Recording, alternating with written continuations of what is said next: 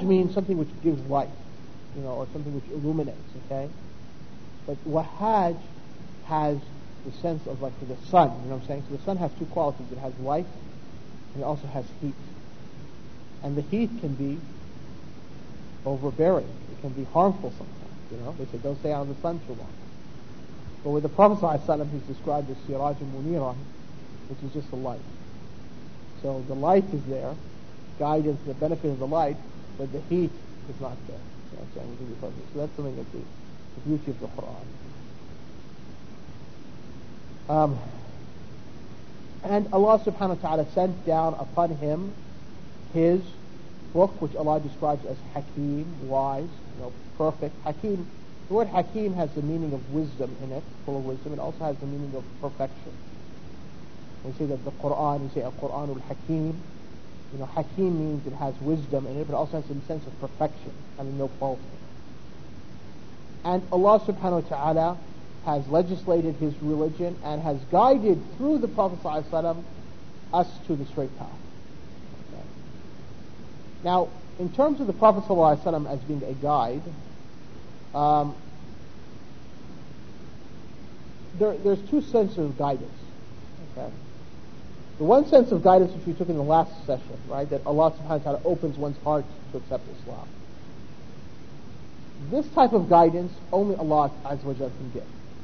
Okay. But the guidance which the prophets of Allah give are is the guidance of directing, of showing. See, there's two types of guidance. There's the guidance of showing the truth, you know what I'm saying? And then there's the guidance of somebody's heart opening up and accepting the truth. Showing the truth, the prophets of Allah, alayhim as-salam, and all who follow them can do that. You know what I'm saying? You show somebody the truth, you show them the right way. You explain to somebody Islam, but for a person's heart to open and accept that, that's something that only Allah is with us. And so guidance is, is two types, okay? In actuality, guidance is four types. So let me give the other two types just for completeness, right? The first type of guidance is the guidance which Allah subhanahu wa ta'ala has placed in every single creature. What we call usually in English instincts. Allah subhanahu wa ta'ala says in Surah Al-A'la, سبح اسم ربك الأعلى الذي خلق فسوى والذي قدر فهدى. He has measured and he has guided everything. So how does Allah guide everything? Well, for instance, I mean, how does now a child, when it's born, knows to suckle the breast of its mother? How does an animal know that? How do salmon know to swim upriver? How do birds know to fly south for the winter? How do animals know that, you know, that if they eat this plant, it will be poisonous, but if they eat that plant, it's nutritious for it? How, I mean, how does how, how does a zebra know that a lion, you know what I'm saying, it's his enemy, but a giraffe is not? How do, how do these animals know that? All these creatures are alive. Allah subhanahu wa ta'ala has guided them. Allah has, has provided that for them. Maybe I shouldn't use zebra, I should use kangaroo. For people in Australia. So, so how, how do they know that? I mean, this is from Allah's Azza wa Jall's guidance to them. So, the point is, this is the first type of guidance, the guidance, the instinctual guidance, okay? Instinctual guidance. The second type of guidance is the guidance I was referring to, right? Which is showing the person the path, okay? That's what the prophets of Allah do, and those who follow the way of the prophets, they, they show, they direct, they lead. The third type of guidance is the guidance of opening the heart. The hidayah. That's, well, they're all hidayah, because guidance is hidayah. These are all types of hidayah, or levels of hidayah. And the fourth and final, uh, the fourth and final guidance is the guidance that occurs in the hereafter. Because Allah subhanahu wa ta'ala in Surah Muhammad, the forty-ninth, uh, forty-seventh surah, the forty-seventh surah, after referring to the martyrs, those who are killed in the path of Allah, uh, Allah subhanahu wa ta'ala says that He will guide them. So if they've been killed, how is Allah guiding them? Well, the Tafsir explains that, and the Hadith tells us that on the Day of Judgment, right, I mean, when you enter into paradise, you know to take your home, right, better than you know your way to, to, to your home in this world. This is a form of guidance that Allah provides in the Day of Judgment. So there are four levels of guidance. Yes, brother.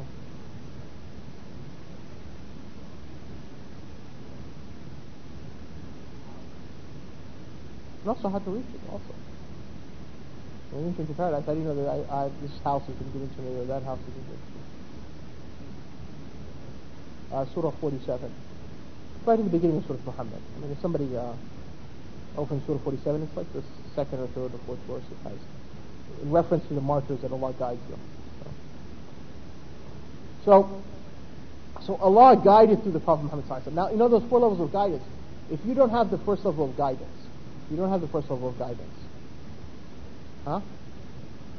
Number six. Oh, verse number six.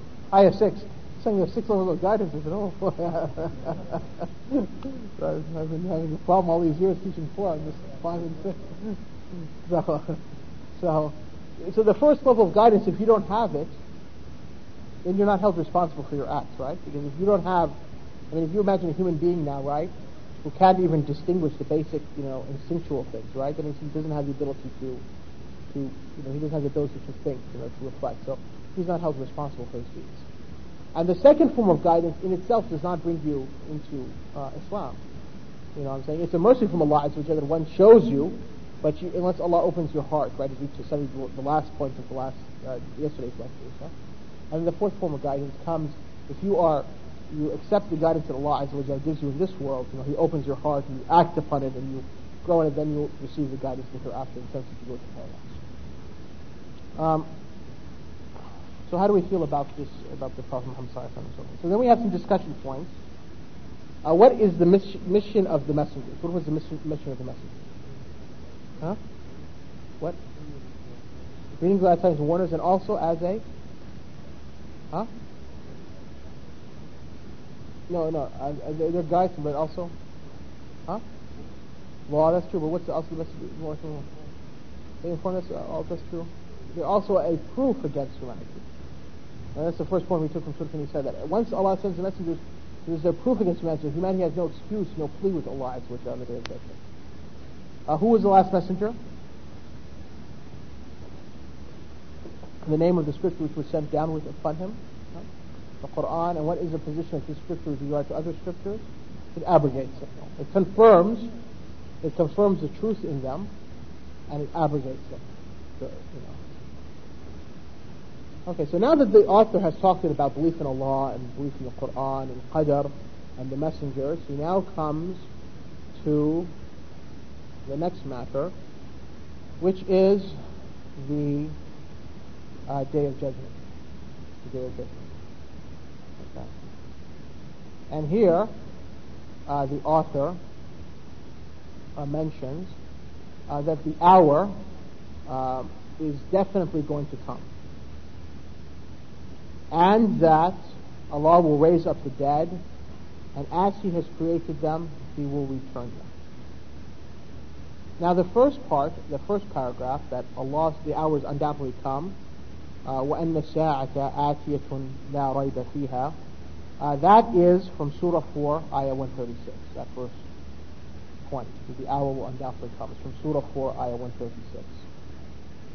And that Allah subhanahu wa ta'ala will resurrect the dead. وَأَنَّ اللَّهَ يَبْعَثُ مَنْ فِي الْقُبُورِ.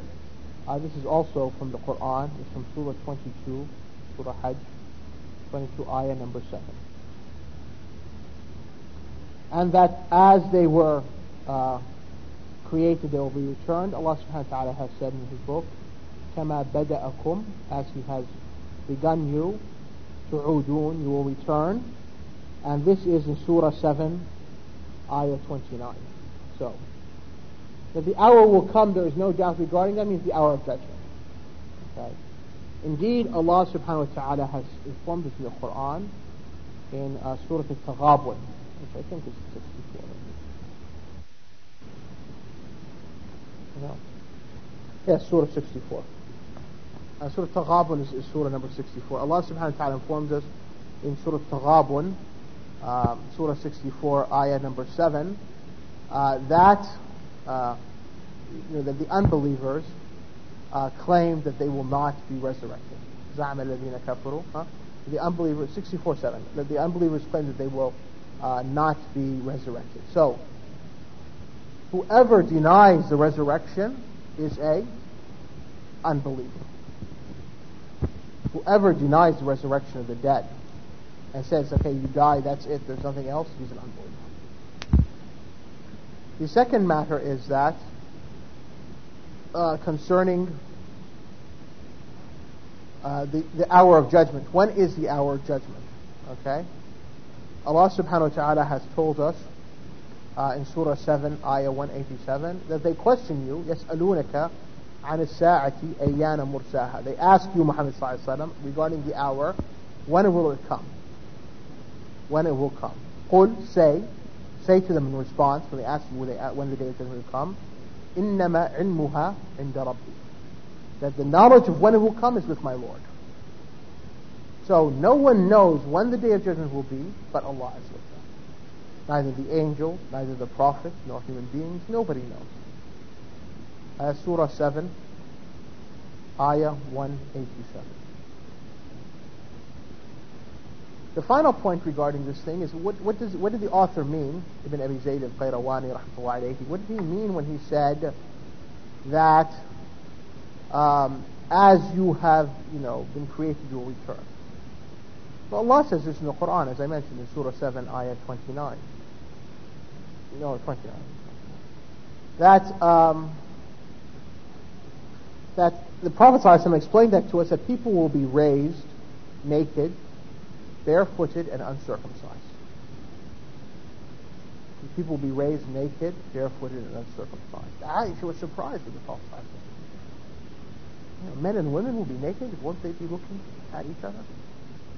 The Prophet ﷺ said the, the, the, the matter will be more severe for them to, to be concerned with that. The matter will be too severe for human beings to be concerned with that. He's not even going to cross the thoughts of anyone. These people will be just concerned about what will happen. So, uh, in summary, so that we, the day of judgment is something that's going to come, and that Allah subhanahu wa ta'ala will resurrect the dead from their graves, naked, barefooted, and uncircumcised, as He created them. So we have some discussion questions. What is the hour? The hour is the resurrection of the dead. That's what it means by the hour. And what is the ruling regarding one who denies it? He is a kafir, unbeliever. As the proof is the ayah from Surah Taghabun that I gave you, from Surah sixty-four. That the unbelievers claim that they, you know, will not be resurrected. So if you deny the resurrection, you're an unbeliever. Uh, will Allah resurrect the dead? Yes. How that will occur? Uh, it will occur in the sense that they will be resurrected from their from their graves, baref uh, barefooted, uh, uncircumcised, and naked, as they were created. Then the author, he's continuing in the discussion regarding uh, these matters um, of uh, the Day of Judgment, and he says that, and that Allah subhanahu has multiplied for His worshippers, His ibad, their good deeds, their hasanat, and He has overlooked for them their major sins by their repentance, their tawbah, and He has forgiven for them their minor sins, their as-saghair, if they avoid the major sins. So this is something very important. He mentions here three matters here. As far as the good deeds, Allah will multiply it for His worshippers, for His, his believers, His belief and worshipers. Which means that the unbeliever, the implication is the unbeliever, if he does a good deed, his good deed is, huh? Yeah, it's not multiplied. It's not multiplied, right? He's multiplying it for the believers, but for the unbelievers, he just receives it in this life, as the brother said. It's not multiplied. Okay? Allah subhanahu wa ta'ala says, "Man ja'a bil hasana," who he comes with one good deed, okay, he will have ten equal, okay, to its equal. And that's in Surah six, Ayah one sixty. Surah six, Ayah one sixty. And elsewhere, Allah subhanahu wa ta'ala Uh, mentions that concerning those who spend their, their wealth fi sabilillah, مثل الذين ينفقون أموالهم fi sabilillah, those, the similitude of those who spend their money in the path of Allah uh, is like that of a grain which, you know, gives um, um, produce to seven uh, uh, ears of, of, of corn. Uh, each ear uh, has a hundred seeds in it. Okay, so the one good deed, right, produced seven hundred. Okay, and then Allah subhanahu wa taala says, "Wallahu yudha'ifu liman yasha," and then Allah multiplies even further than that that Surah Al-Baqarah. Wallahu wasi'un 'alim. That's in Surah Al-Baqarah, Surah two, Ayah two sixty-one. So the point is, is that Allah subhanahu wa taala, when you do a good deed, the believing people, those people who have tawheed, is going to be multiplied from ten to seven hundred to even perhaps even more than that, because Allah subhanahu wa ta'ala, you know, after mentioning seven hundred, then he says, and Allah multiplies to whom he wills, meaning he multiplies it many morefold than that without any without any you know uh, uh, number being stated to it. But when you do a single good deed, you have at least ten rewards for that. And look at Allah's mercy. And it can go up to seven hundred, and if it's a very worthy deed, it can be multiplied many, many fold more than that. So a person should be very you know, zealous, right, to do good deeds. And the Prophet ﷺ said, you know, kalimatan, two statements which are light upon the tongue, heavy in the balance, beloved huh, to Ar-Rahman. Who knows those two? Subhanallah wa bihamdi. Subhanallah the Azim. I mean, these things are so easy to say. Subhanallah bihamdi. Subhanallah the Azim. And this is something which, I mean, this is the last hadith in Sahih Bukhari, so we want to refer to it. Yes, brother.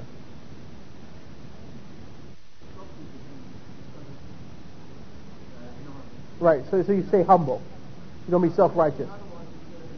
Self-righteous. Right. Right. Yeah.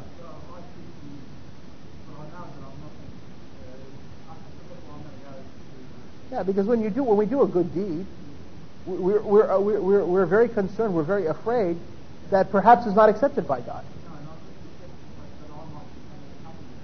Well, that's true. I mean, that's true. But I mean, but one doesn't become all puffy about it because he does not know if his deed is accepted or not. I mean, now all of us are engaging in a good deed. We're learning about our religion. We're sitting in, in a house of the houses of Allah. Um, Can any of us say that we know that this deed that we're doing this afternoon is being accepted by Allah? Nobody does that. So as a result, we do the deed, but we're very humble because we say, "Oh Allah, please accept from us our efforts." We just, when when the adhan is called in about an hour's time or less, and we stand and we pray Salatul Dhuhr, we don't know if Allah has accepted our prayer. And we don't know if He's going to count that in our balance. He's going to register that for us as a good deed. So as a result, we have to stay humble.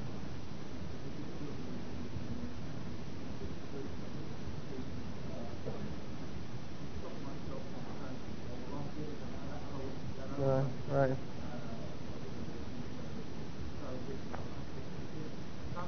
Right.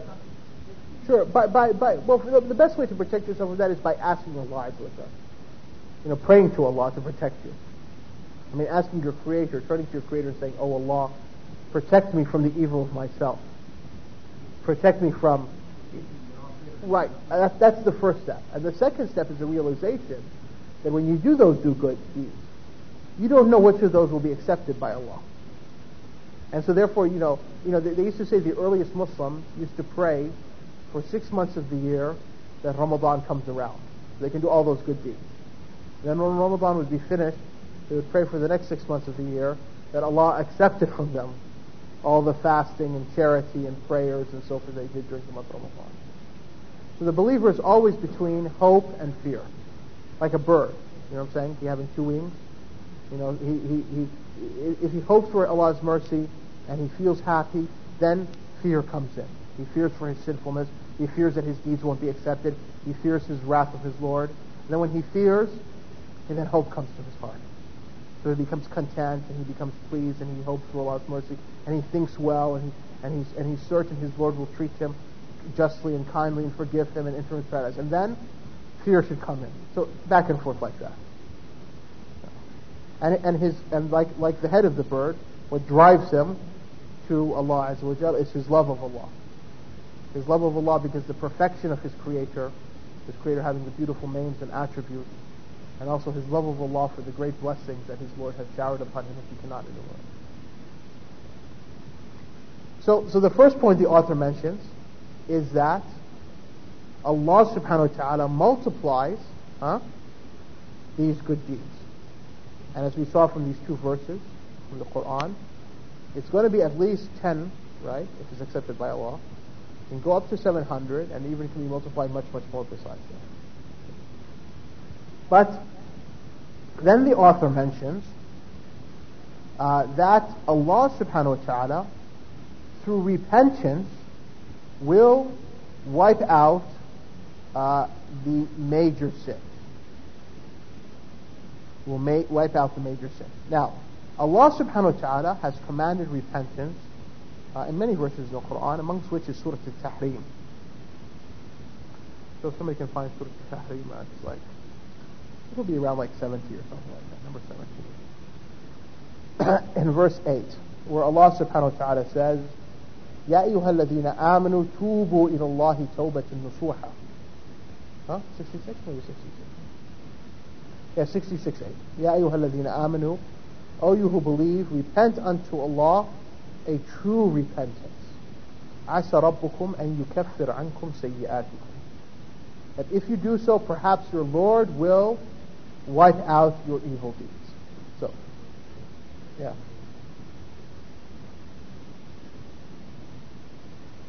So, the point is, is that um, Allah subhanahu wa ta'ala has commanded the believers to repent unto Him with this nusuh, this pure tawbah. What is this pure tawbah? The pure tawbah is, you know, tawbah, in order for it to be accepted by Allah, has to have three stipulations, you know, three conditions. The first condition, it must have remorse. You must have remorse for what past, what you did in the past. The second must be that you must give up with the evil that you're repenting from.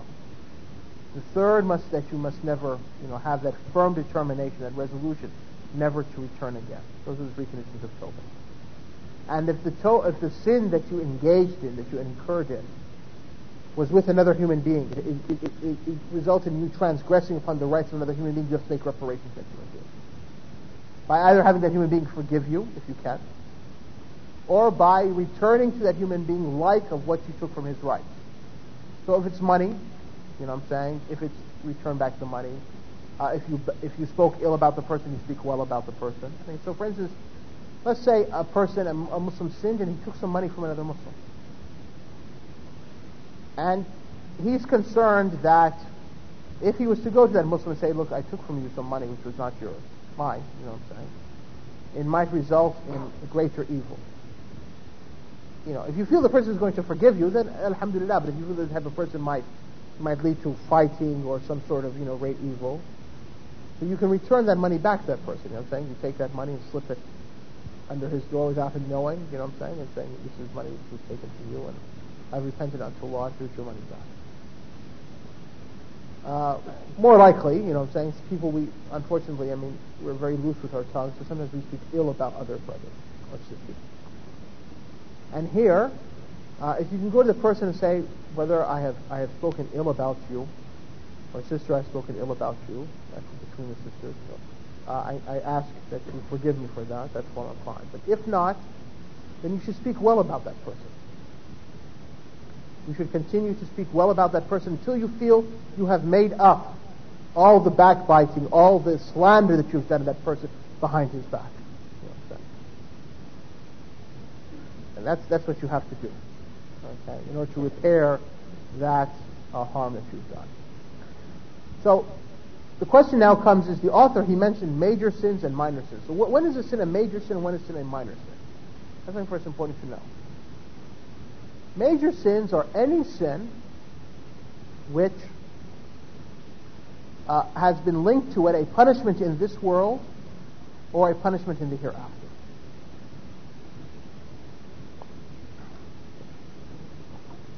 A major sin is any sin in which there is linked to it a worldly punishment or a punishment in the hereafter. So, like for instance the hudud, right? The, the thief, his hand is cut off. That shows us that thievery is a major sin. that the zani, right, the one who enters into illicit sex, right, if he's a virgin or if she's a virgin, is whipped. It shows us that that is a major sin. That they're stoned if they've been in a relation before. That means that shows that, huh? That that that is a major sin. You know what we call in English adultery. Um, uh, that, for instance, that um, that the that, the, that uh, for for the acts of homosexuality, the person is you know killed for that. That shows that homosexuality is a major sin, right? That uh, murder is prescribed for it, a, the law of retribution. That shows that murder is a major sin. So anything where there is a worldly punishment, a hadd from the hudud, shows that it's, it's a major sin. Yes, brother. Uh, the, the ulama differ concerning how he's killed. You know what I'm saying? But the agreement is that uh, he should not be killed by by fire, because only Allah punishes by fire. So the, the Sahaba differed. Some, you know, threw him off a high place. Some collapsed like a wall upon them. Some executed by the sword. You know, some stoned them. You know, they differed, the Sahaba, on how to met that punishment out. Yes. No, no, and now comes the second part. Or linked to a punishment in the hereafter. So whenever you come across an ayah in the Quran or a hadith of the Prophet ﷺ which mentions a sin and says, for these people they will have fire who do this act, or for these people Allah will not purify them, or for these people Allah will not speak to them, or for these people, you know, Allah subhanahu wa ta'ala, they will not smell the scent of paradise, or they will not enter into paradise, or they will enter into the hellfire. Any sort of that mentions some sort of hereafter punishment for a, a, a, a, a sin, that shows that that sin is a major sin. That shows that that sin is a major sin. So if it has a worldly punishment attributed to it, one of these hudud, right, in the sharia, like drinking and stealing and so forth, or it has a punishment in the hereafter mentioned to it, you, you find in the, a text of the Qur'an, an ayah in the Qur'an, or a hadith of the Prophet, then we can know this is a major sin. And the major sins, as Ibn Abbas have said, are closer to seven hundred than they are to seven. Now, many people think there are only seven major sins because the hadith of the Prophet ﷺ. But the Prophet ﷺ was asked, what are the greatest of the akbarul kaba'ir, the greatest of the major sins? You know what I'm saying? So that, that's what the hadith is talking about, the greatest of the major sins. It doesn't mean that these are the only major sins. That's why Ibn Abbas said, you know what I'm saying, radiyallahu anhuma, he says that the, the, the major sins are closer to seven hundred than they are to seven. Likewise, any minor sin which is done habitually becomes a major sin. A minor sin which a person does it habitually becomes a major sin. That's what Ibn Abbas said, that there's no saghira, no minor sin, ma'al israr, with habitual habitualness. Yes? If, if it's a sin that doesn't have, you know what I'm saying, a punishment mentioned to it, or like that. You know, anything which has any sort of disobedience to Allah is with that. Okay, let's think of an example of a minor sin. Um, yes, please. Drinking too much coffee, no. Waste, wastefulness, wastefulness, right? No, no coffee thought that was haram. Thought that was haram. Cigarette smoking, right? Okay. Uh, you know, Allah subhanahu wa ta'ala in the Quran says, "Innal mubadhirina." That those who are wasteful are the brethren of the devils. In Surah seventeen. So it shows that wastefulness, right, is a sinfulness, right? Because if they are the brethren of the devils, right, that, that's that's a condemnation of it. So it's sinfulness, right? But it doesn't mention concerning wastefulness, it doesn't mention any worldly punishment or hereafter punishment. It doesn't say, huh? It isn't the ayah doesn't say, at least at least I can't recollect an ayah concerning wastefulness or a hadith which says that they will be in the hellfire, you know what I'm saying, or that they will, you know, uh, uh, not enter paradise, or that they will not smell the scent of paradise. Or, so it would seem to be that it shows that wastefulness, extravagance, you know what I'm saying, is a type of sinfulness. Okay, so if somebody's habitually wasteful, right, then one might say this is a minor sin. This is further on.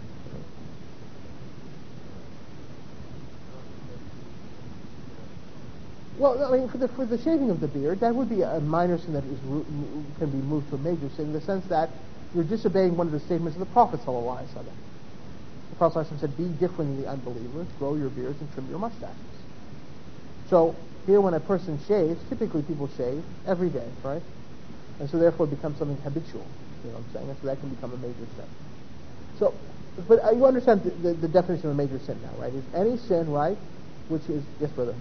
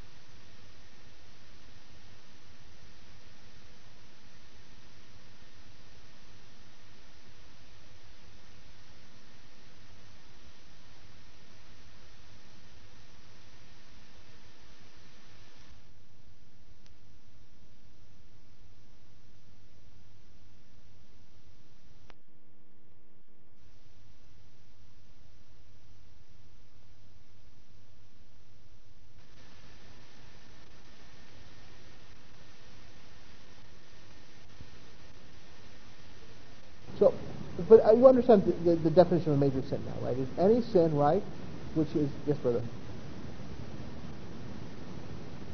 Which it can become a kufr. Uh, all sins lead eventually to kufr, to unbelief.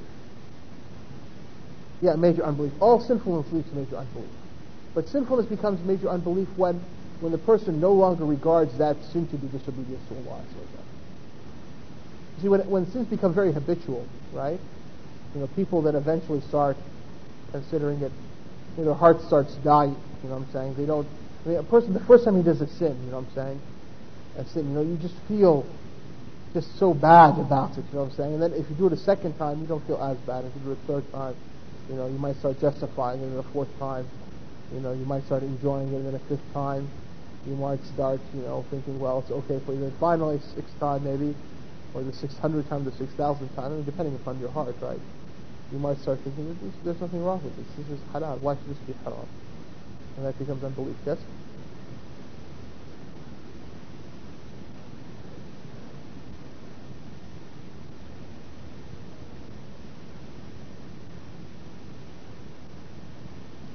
Um, yes, yes, the hadith in Sahih Bukhari, right? It talks about that, that there will come up people, groups of his ummah, who will make lawful, right? Um, Uh, will make lawful for themselves uh, music and drinking of, of intoxicants and having illicit sex and so forth. Then Allah will punish them.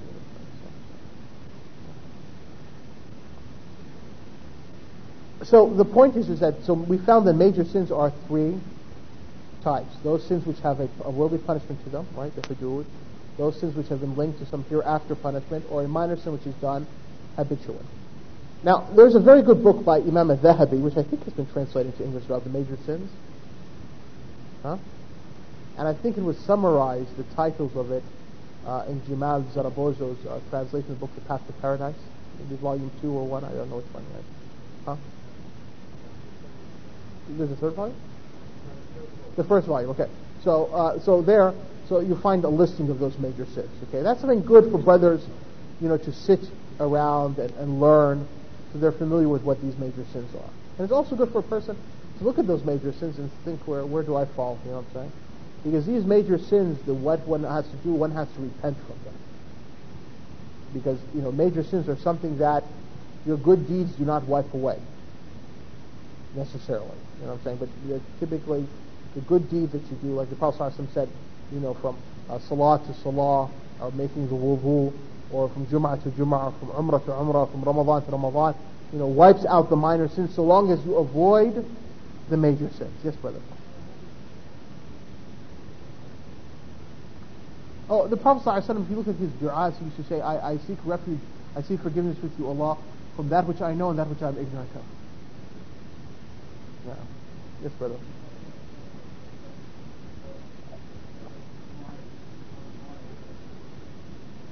No, you shouldn't, shouldn't, you shouldn't say your sins in public. It's okay. Right. No.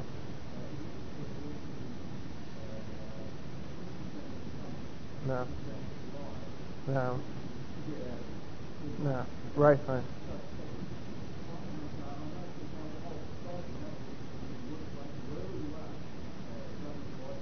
Yeah, sure.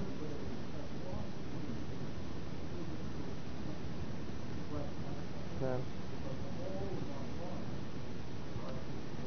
Sure.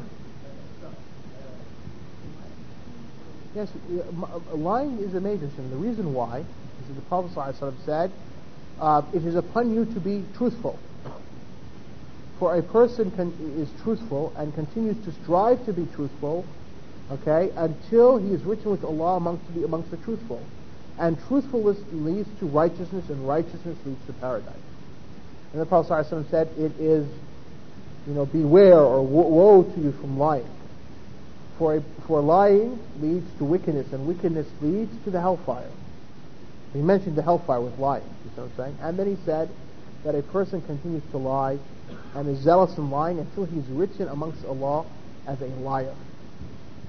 So lying is the root of hypocrisy, and lying leads to wickedness, and lying leads to the hellfire. So this is a sin which which, which a Muslim should be very careful to try to avoid. And, and, and lying is not just lying of the tongue. Lying in, in, in the Sharia, as truthfulness, is not just truthfulness of the tongue. It is that when your when your deeds are not in agreement, alignment with your beliefs and your statements, that's a lie. And likewise, truthfulness is when your deeds and your are in alignment with your statements and your, and your beliefs. Yes, brother. Children have to be trained, trained to do, to, to train to them that, you know, and and and the, and the children are will be trained, especially children lie because they're afraid that they've done something wrong. So when the parents train them that when they make a mistake, how they can correct that mistake, and how it's easier to, to solve the problem without lying. You see what I'm saying? Then for them to engage in lying, that the problem then is going to be worse and so forth. So then children will, will learn how to solve their problems without recourse to lying. But you're right, I agree with you. I mean, we live in a time of deception. Everything is deception, you know what I'm saying? And this is one of the, the signs of uh, the, the coming of the Antichrist, the Dajjal. The Prophet said before the Dajjal appears, there will be years of deception. And so this is, you know, because he's the greatest deceiver, you know what I'm saying? He, he claims to be Allah as well, and, you know, he's, he's of course just a... A, a liar, and, and that now. So, so the point is, is that, um, and, and likewise, Allah Subhanahu wa Taala in Surah Al-Furqan, uh, after mentioning the sins of murder, and uh, excuse me, mentioning the sins of shirk, and murder, and zina, uh, he, he says, Allah Subhanahu wa Taala says, وَمَنْ يَفْعَلُ ذَلِكَ, whoever does any of these sins, يَلْقَى أَثَامًا, he will come across. Um, A famine, which is the is a name for for the, for the hellfire, um, or, or, or sinfulness. Here, yalqa athaman, he will fall into sinfulness. Yudha'if lahu al-'adhab, the the torment will be multiplied for him uh, on the day of ju- judgment. Wa yukhlid fihi mahana, that he will then live in uh, in the in the hellfire. You know what I'm saying, for eternity, in a state of humiliation. Okay, illa man taba, except for those who make repentance. وَآمَنَ, and believe, وَعَمِلَ صَالِحًا, and do righteous deeds, okay, فَأُولَٰئِكَ, these people Allah will exchange their bad deeds to good deeds, okay, وَكَانَ اللَّهُ غَفُورًا رَحِيمًا, and Allah is is forgiving, merciful. So this is a very clear ayah. I'll come to you with this thing. This is a very clear ayah, because these are some major sins: shirk, murder, and zina. Allah is saying that whoever uh, you know uh, does this, he will He will face the hellfire. He will, you know, be burnt in there and so forth. His t- punishment will be multiplied, except for those who repent, believe, and do good deeds. And there, these bad deeds will be exchanged to good deeds, and Allah Subhanahu wa Taala will forgive them. So this shows us that for these major sins, the way to remove them is through repentance, tawbah. Now, yes, brother, you had a question.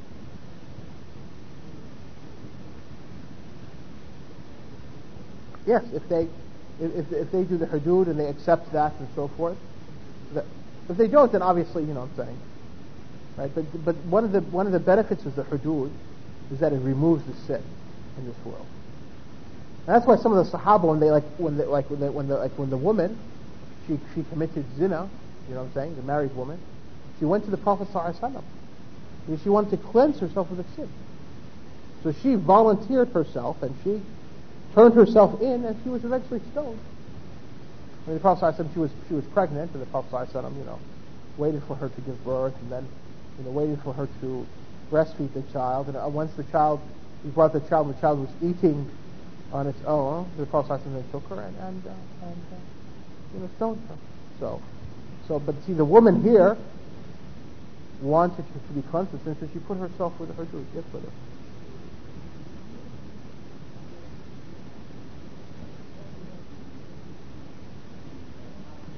No. Only here. Once you die, the records are finished. That's it. So, there's no... No, no. No, no, no. You have, you have to repent now. So, so, so, so the point is, the point is, my brothers and sisters, is that uh, through Tawbah, and we explain what Tawbah is. Okay. Now, for those who do not... who do not, um, okay, let's come to the minor sins. The minor sins we said, right, uh, the, from Surah Al-Najm, the, the fifty-third Surah, Ayah thirty-two. Uh, the last quote I made from Surah Al-Furqan was uh, twenty-five, sixty-eight, seventy. twenty-five, and then verses sixty-eight to seventy. And then now we have uh, Surah Al-Najm, uh, Surah fifty-three, Ayah thirty-two. Uh, Allah subhanahu wa ta'ala says, وَالَّذِينَ يَجْتَنِبُونَ كَبَائِرَ الْإِثْمِ, those who avoid, did I answer your question or did I forget? Oh, okay. Those who, those who avoid uh, major sins, وَالْفَوَاحِشِ, those monstrosities, means like the sexual sins, okay? إِلَّا الْلَمَمْ, except for some minor sins, okay?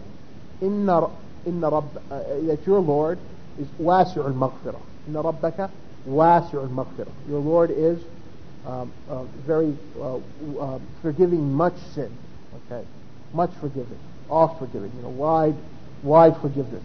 So here Allah Subhanahu wa Taala is saying that those who, that those who avoid the major sins and these, these sexual sins, they're called fawahish, these are very evil sins, okay, except for lemon. What is lemon? Lemon is a type of sin which is not like zina.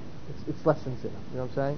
For instance, is, is, is the sin like of uh, if somebody touched, you know what I'm saying, uh, uh, you know, a man touched the hand of a woman, you know what I'm saying, uh, this type of sin, you know what I'm saying, uh, a, a kiss, you know, which is which is not permitted in Islam, a touching like of a hand to another hand. This is the the, the lamam sins, okay, as, as the Salaf explained.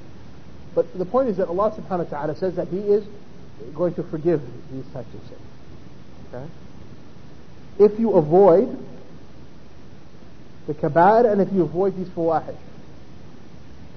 So, and as the hadith said, which I uh, cited from Sahih Muslim, that the five prayers, and from Jum'ah to Jum'ah, and from Ramadan to Ramadan, are an expiation of all the sins if a person avoids the major sins. So when you pray the five prayers, when you uh, pray from Jum'ah to Jum'ah, when you fast Ramadan from year to year, this, all the sins in between it, are all the minor sins are wiped out if you avoid the major sins. And likewise from Umrah to Umrah, and likewise when you make wudu, the minor sins come from you and so forth. When you know, so all these things, when you walk the masjid, all these hadiths talk about the removing of these minor sins. Somebody had a question, I saw. No, I need to.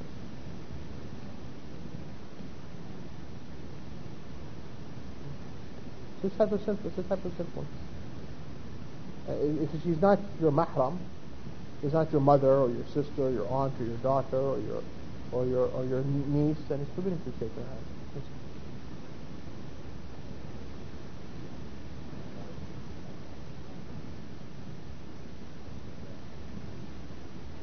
right, his son, his son, who, his son, yeah, his son was a drunk, and then Umar beat him, publicly flogged him, like because he was the Khalifa.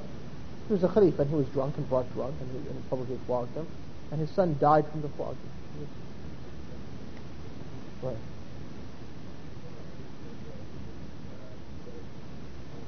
Right.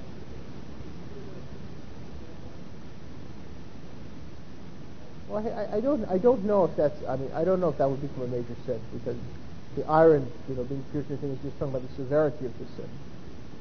As an example, it doesn't, it doesn't seem to me like a punishment hereafter. At least that's what appears to me. But perhaps you could ask a scholar who might, you know, give a better opinion, or a different opinion.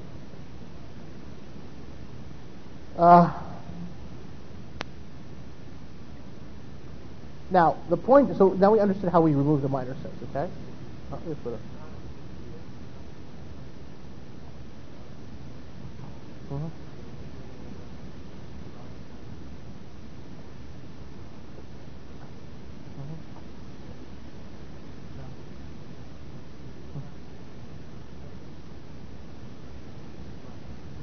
Yeah, I mean, if you're kissing your sister, there's nothing wrong with that.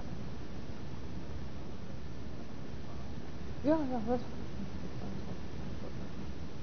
For those people who it's forbidden for them to marry each other for, for forever, due to either blood or due to breast uh, feeding, fostering, uh, if they touch the hand, if they hug each other, they kiss, there's no harm like that. I mean, for instance, like now, if one of the brothers, you know, uh, he, he, and he saw his aunt, be she a Muslim or non-Muslim, and he kissed her on, on her forehead, or shakes her hand, or kissed her on the cheek, or hugged her, there's there's no sinfulness in that whatsoever. Or with one's mother, or with one's daughter, or with one's niece, there's nothing wrong with that whatsoever.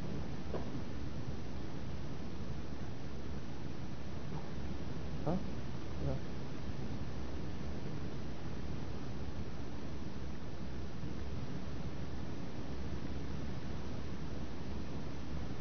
Mm-hmm.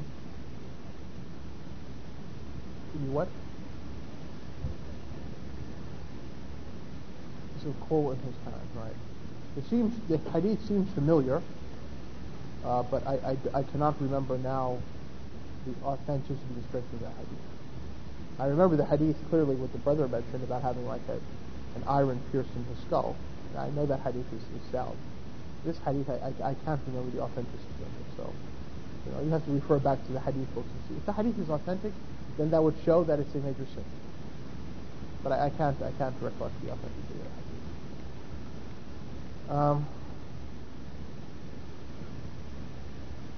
Tayyib, uh, now we come. Okay, so we talked about how we talked about the good deeds and how they're multiplied, right?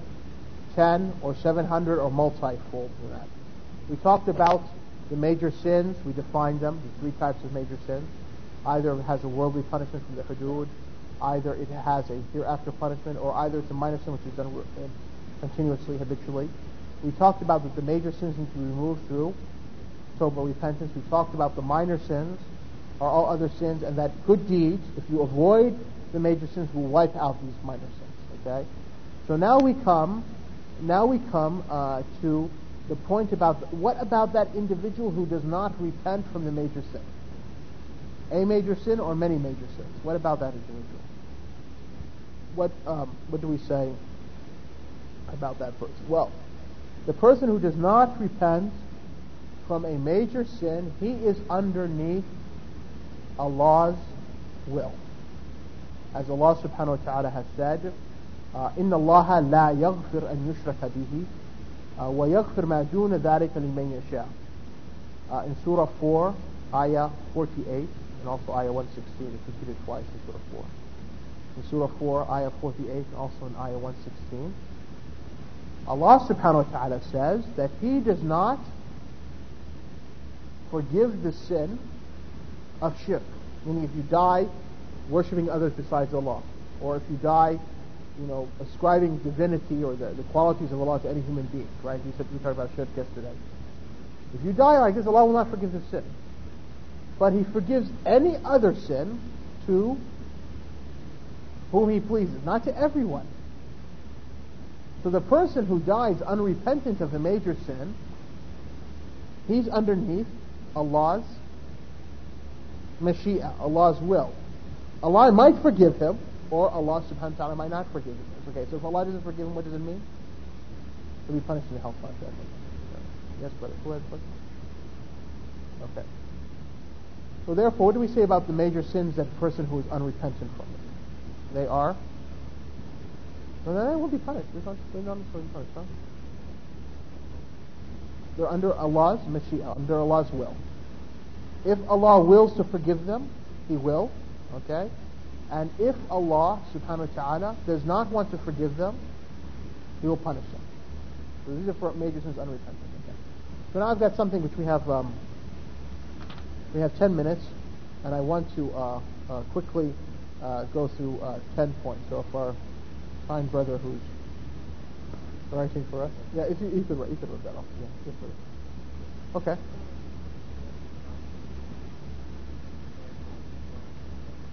No.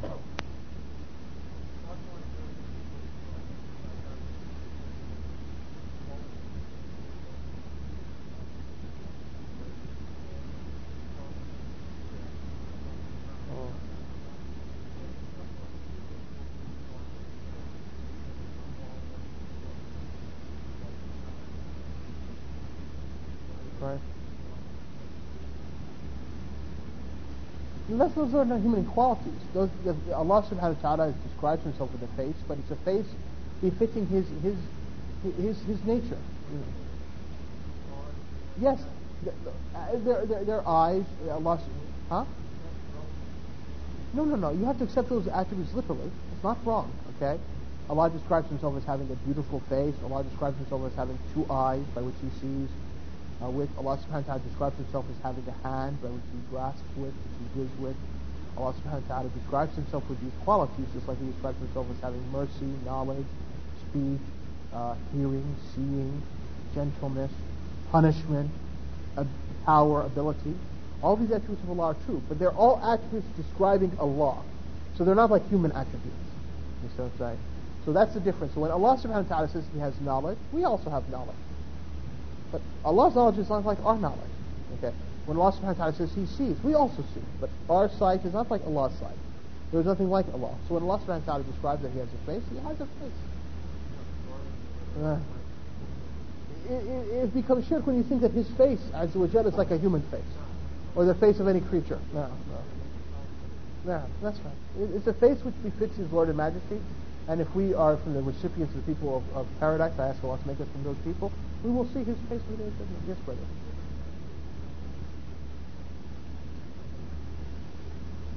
No.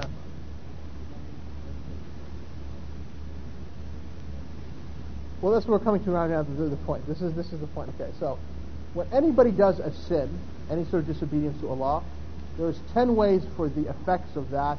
But it results in punishment for it to be removed. So we need to put these ten ways. These are very important for brothers to know and sisters. The first way is through repentance. Repentance. So,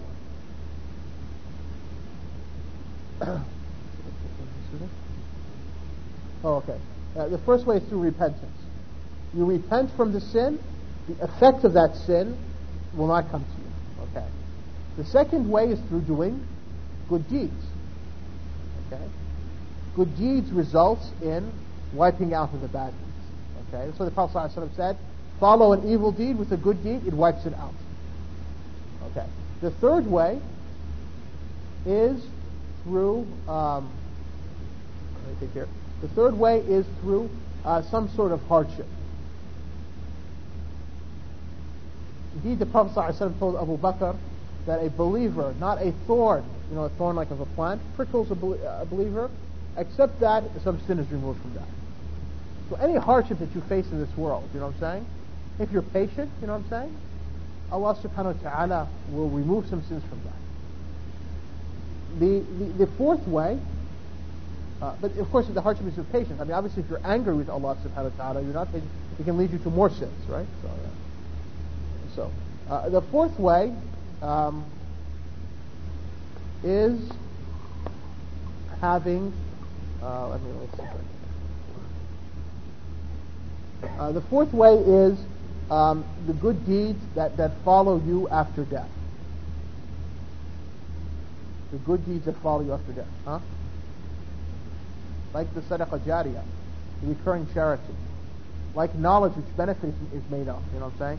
Like having a righteous son or daughter who prays for you. The Prophet said, when the son of Adam dies, his deeds come to it. Right?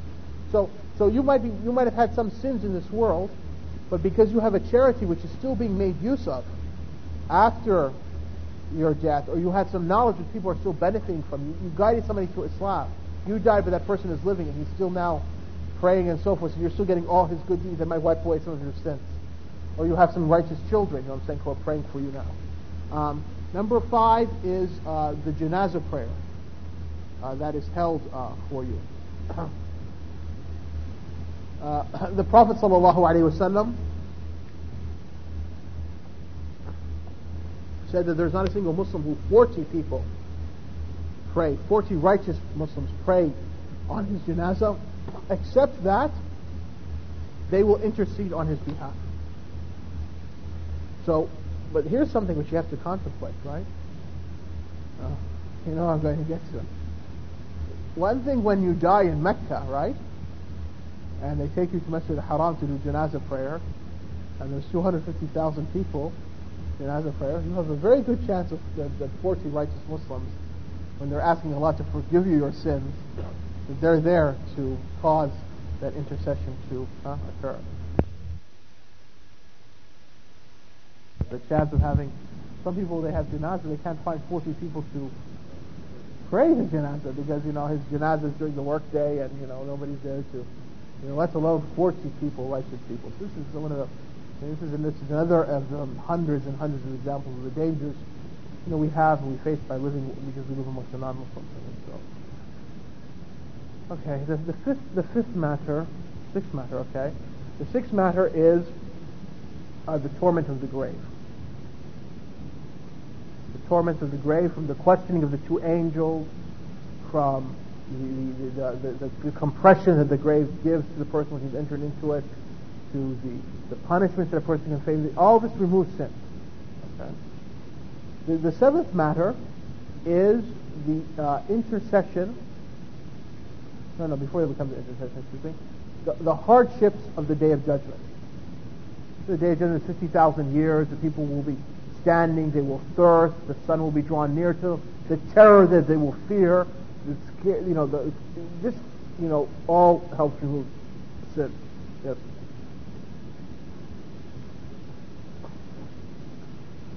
It seems it's like our fifty thousand. Yeah, it's the brothers understand J D, J D, judgment, uh, that's one. Judgment Day, and so on. That's what it is.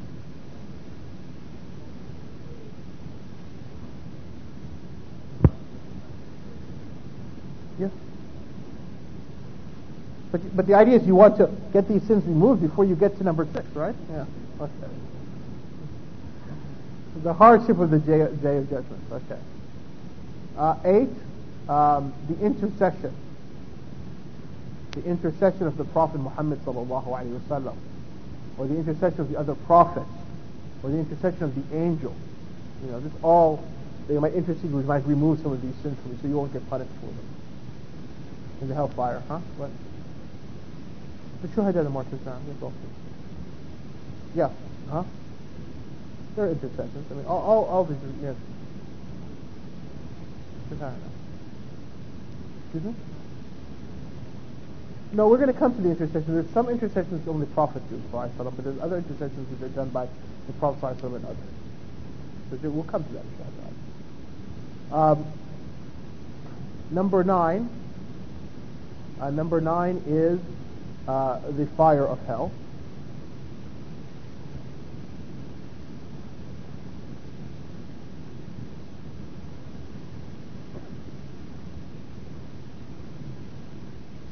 And number ten is the mercy of Allah. It's pure mercy that forgives you that sin, wipes it out.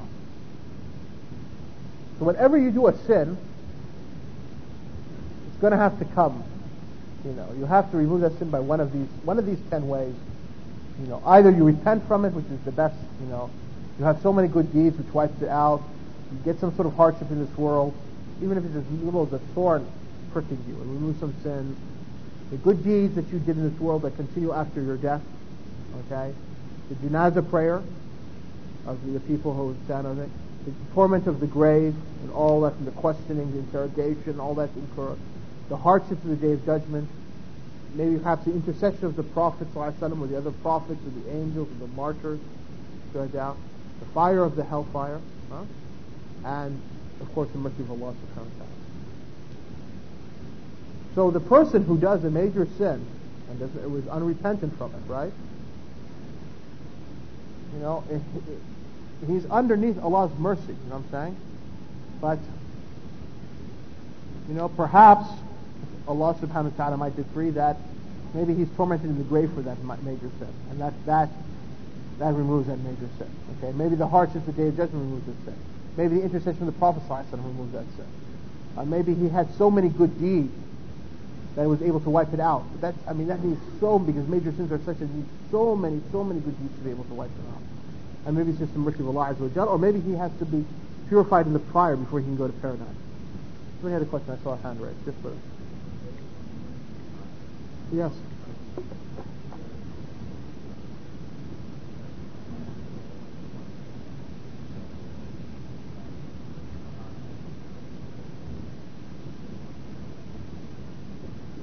Well, yes, because all the hardships are results of our sins. All the all the all the evil that occurs to us in life is results of our sinfulness, or the sinfulness that is around us in our environment. So, you know, you know, your uh, your lace breaks of your shoe, tying your shoe and the lace breaks because of some sort of sinfulness. Your car doesn't start, start stops, you know what I'm saying? Huh? You know, so these are all from things. You get sick, you know what I'm saying?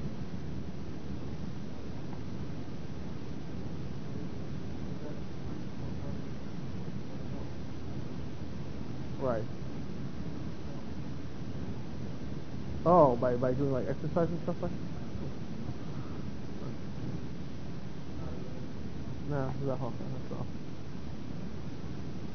Okay, so is that uh, I think it's time for the hold on, seven o'clock, twenty-one o'clock.